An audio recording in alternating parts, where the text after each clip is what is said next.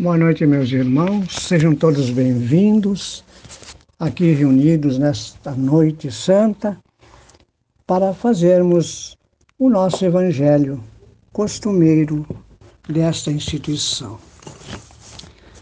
Vamos elevar nossos pensamentos a Deus e a Jesus, rogando ao Pai amoroso a permissão e amparo para esse ato que vamos realizar neste instante possam os amigos espirituais, a mentora espiritual dessa casa, ajudar-nos nessa atividade santa. Que aqui reunidos em Teu nome, Pai, em nome de Jesus, nos encontramos sistematicamente para atender ao chamado divino que um dia nós escutamos na acústica do nosso espírito nessa caminhada evolutiva. O nosso evangelho de hoje nos traz uma lição preciosa. No capítulo 8, onde está gravado com letras de fogo nesse evangelho. Bem-aventurados aqueles que têm o coração puro. Capítulo, o item 18 e 19. Minhas criancinhas. O Cristo disse: Deixai vir a mim as criancinhas. Essas palavras profundas em sua simplicidade não implicavam o simples chamamento das crianças, mas o das almas que gravitavam nos círculos inferiores, onde a infelicidade ignora a esperança. Jesus chamava assim a infância intelectual da criatura formada. Os fracos, os escravos, os viciosos, ele nada podia ensinar à infância física, sujeita à matéria, submetida ao jugo do instinto, e não pertencendo ainda à ordem superior da razão e da vontade, que exerce em torno dela e por ela. Jesus queria que os homens viessem a ele com a confiança desses pequenos seres de passos vacilantes, cujo chamamento lhe conquistaria o coração das mulheres, que são todas mães. Submetia, assim, as almas à sua terna e misteriosa autoridade ele foi o facho que ilumina as trevas, o clarim matinal que toca o despertar. Foi o iniciador do Espiritismo, que deve a seu turno chamar a si não as criancinhas, não as criancinhas, mas os homens de boa vontade. A ação viril está iniciada. Não se trata mais de crer instintivamente e de obedecer maquinalmente é preciso que o homem siga a lei inteligente, que lhe revela a sua universalidade. Que lhe revela a sua universalidade. Meus bem-amados, eis o tempo em que os erros explicados se tornarão verdades. Nós vos ensinaremos o sentido exato das parábolas e vos mostraremos a correlação poderosa ligando o que foi e o que é eu vos digo em verdade, a manifestação espírita alarga o horizonte e eis seu enviado que vai resplandecer como o sol sobre o cume dos montes. São João Evangelista, Paris, 1863. Deixai vir a mim as criancinhas, porque eu possuo leite que fortifica os fracos. Deixai vir a mim aqueles que são tímidos e débeis, têm necessidade de apoio e de consolação. Deixai vir a mim os ignorantes, para que os esclareça. Deixai vir a mim todos aqueles que sofrem, a multidão dos aflitos e dos infelizes. Lhes ensinarei o grande remédio para abrandar os males da vida. Lhes darei o segredo da cura de suas feridas. Qual é, meus amigos, este bálsamo soberano possuindo a virtude por excelência, esse bálsamo que se aplica sobre todas as chagas do coração e as fecha? É o amor, é a caridade. Se tendes esse fogo divino, que temereis? Direis a todos os instantes da vossa vida: Meu Pai, que vossa vontade seja feita e não a minha. Se vos apraz me experimentar pela dor e pelas tribulações, Sede bendito, porque é para o meu bem, e eu o sei que vossa mão pesa sobre mim. Se vos convém, Senhor, ter piedade de vossa criatura fraca, se dais ao seu coração as alegrias permitidas, sede bendito ainda. Mas fazei que o amor divino não dormite em sua alma, e que, sem cessar, eleve aos vossos pés a vossa voz do seu reconhecimento. Se tendes o amor, tudo o que se pode desejar sobre a vossa terra, possuireis a pérola por excelência, que nem os acontecimentos, nem as maldades daqueles que vos odeiam e vos perseguem poderão vos arrebatar. Se tendes amor, tereis colocado o vosso tesouro lá onde os vermes e a ferrugem não podem atingi-lo. E vereis se apagar insensivelmente de vossa alma tudo que lhe pode manchar as purezas. Sentireis o peso da matéria diminuir dia a dia, e semelhante ao pássaro que plana nos ares e não se lembra mais da terra, subireis sem cessar, subireis sempre, até que vossa alma embriagada possa se saciar de seu elemento de vida no seio do Senhor. Um espírito protetor, Bordeaux, 1861. Queridos irmãos, que poema de amor! Que convite divino que há mais de dois mil anos chega à humanidade, num sofrimento terrível, numa amargura sem fim, desesperançada, vem trazer Jesus à terra. A mensagem do Pai: deixai vir a minhas criancinhas. Crianças enfermas da alma somos todos nós, meus queridos irmãos, nesta jornada. Só nós necessitamos dos médicos do médico divino em especial, Jesus. O convite continua aberto.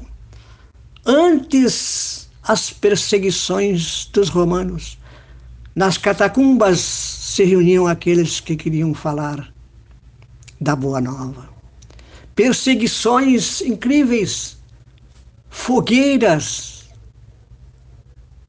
assassinatos de todos os gêneros perseguições infindas aos seguidores do Cordeiro. Hoje, passado dois mil anos, passados dois mil anos, continua o convite, continua o chamado. Não há mais impedimentos para esse espírito sofredor chegar à redenção compreender que a única salvação é a caridade, é o amor ao próximo como a si mesmo, a começar a amar-se a si mesmo para poder amar o próximo. Porque é preciso ter para dar, é preciso ter merecimento para receber. A regra, a regra de ouro que Jesus veio trazer à terra deixando conosco permanentemente o Consolador prometido. Esse que vem desvendar as parábolas, vem retirar o véu daquilo que se fazia mistério por longos e longos séculos, atrasando a humanidade, a evolução espiritual das criaturas. Nada mais. A razão, a razão veio nos trazer aquilo que estavam necessitando. A razão, a inteligência que temos, esse fogo sublime que nos acompanha. A vontade, esta sim permanece, meus queridos irmãos, ainda pendente nesses espíritos rebeldes ainda os espíritos precisam compreender que a mente é o comando do espírito. Ali está sediado o espírito, está sediada a consciência que deve acordar para este chamamento, para que não se perca mais tempo, para que se estabeleça a boa vontade na criatura de seguir os ensinamentos de Jesus, que é a única forma que temos de salvação. Nesse instante em que passamos por esse trecho de dificuldades imensas, onde a insanidade mental campeia frouxa, até parece que não tem limites, mas é essa mensagem da coroa em forma de vírus para que possamos acordar, para que possamos construir a boa vontade. Porque Jesus, como colaboradores, precisa de nós, criaturas de boa vontade. Alegria de trabalhar com Cristo, de seguir servindo. Servir, servir, servir, sempre servir. Na gloriosa caminhada da nossa redenção. Não percamos mais tempo. Não olhemos mais para trás. Abandonemos um pouco da nossa materialidade para buscar as coisas do céu, imperecíveis, como diz o trecho, como diz a lição, a instrução dos Espíritos, que continua viva nos nossos dias, nos convocando à tarefa redentora, a fim de nos libertarmos das amarras da ignorância, do egoísmo, do orgulho, do orgulho esta chaga terrível que nos consome, aniquilando a vontade de trabalharmos com Jesus, de sermos úteis nessa caminhada e vermos, olharmos, percebermos as lições que nos diz no próprio Evangelho lá, num trecho. Na terra tem uma missão que não suspeitais seja com vossa família, seja com Deus nosso Pai, com as leis divinas. Aí está a razão, aí está o sentimento que deve desabrochar nos nossos corações, de forma individual, que possamos todos nós aproveitar essas lições, internalizar nos nossos corações e a exemplo de Paulo, às portas de Damasco, perguntar: Senhor, que queres que eu faça? Que essas palavras nos acordem. Não permita que dormitemos, como diz o texto. Crianças, enfermas, necessitadas do médico, porque os sãos não precisam de médico, mas nós necessitamos do Divino Mestre, o modelo guia da humanidade, que até hoje nos aguarda, que até hoje nos cuida, nos protege, nos ampara manda essa veneranda doutrina, o Consolador prometido, com duas finalidades. Uma, a mais importante, é preventiva, para que olhemos e obedeçamos hoje para amanhã não virmos a cair no sofrimento, onde teremos que, através da doutrina pela dor, buscar os braços desse irmão querido maior, Jesus de Nazaré. Meus queridos irmãos, que lição! Confiança em Deus, meus irmãos. Confiança em Deus. Confiança em Jesus, nos bons amigos espirituais, no nosso anjo da guarda. Compreendendo neste momento de terríveis tribulações, que devemos controlar a nossa mente, que ela, lá onde está gravada a consciência, possa ser objetivamente voltada para o bem, que os nossos pensamentos sejam de construção, que não enveredemos para as trevas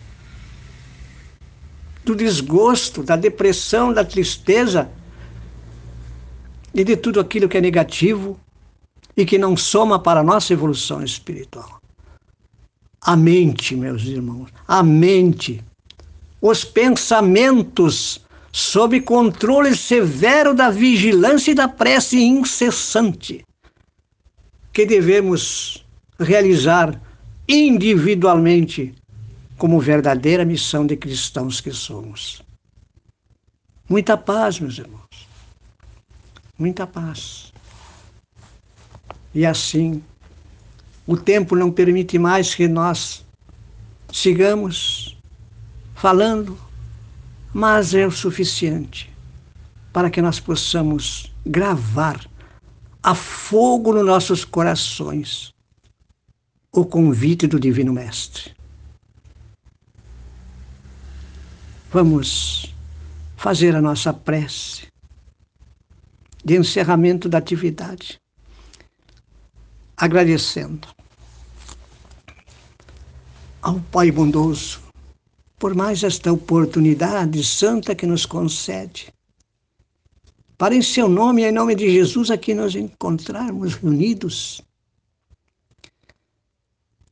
agradecendo pelo amparo dos protetores, da mentora espiritual da casa, Dona Eulália Nogueira, incansável trabalhadora no mundo espiritual, hoje, dando conforto amparo nesta corrente maravilhosa.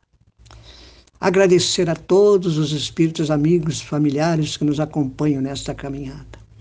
Rogando os benfeitores espirituais, médicos, socorristas, que fluidifiquem as nossas águas que trouxemos conosco que se encontra em nosso lar, para que ao beber dessas águas possamos nós nos curar de todas as enfermidades que nós mesmos trazemos para a nossa mente, acumulando esse lixo que hoje nós temos que descartar pela prece, pelo trabalho no bem, a oração a oração em ação no bem.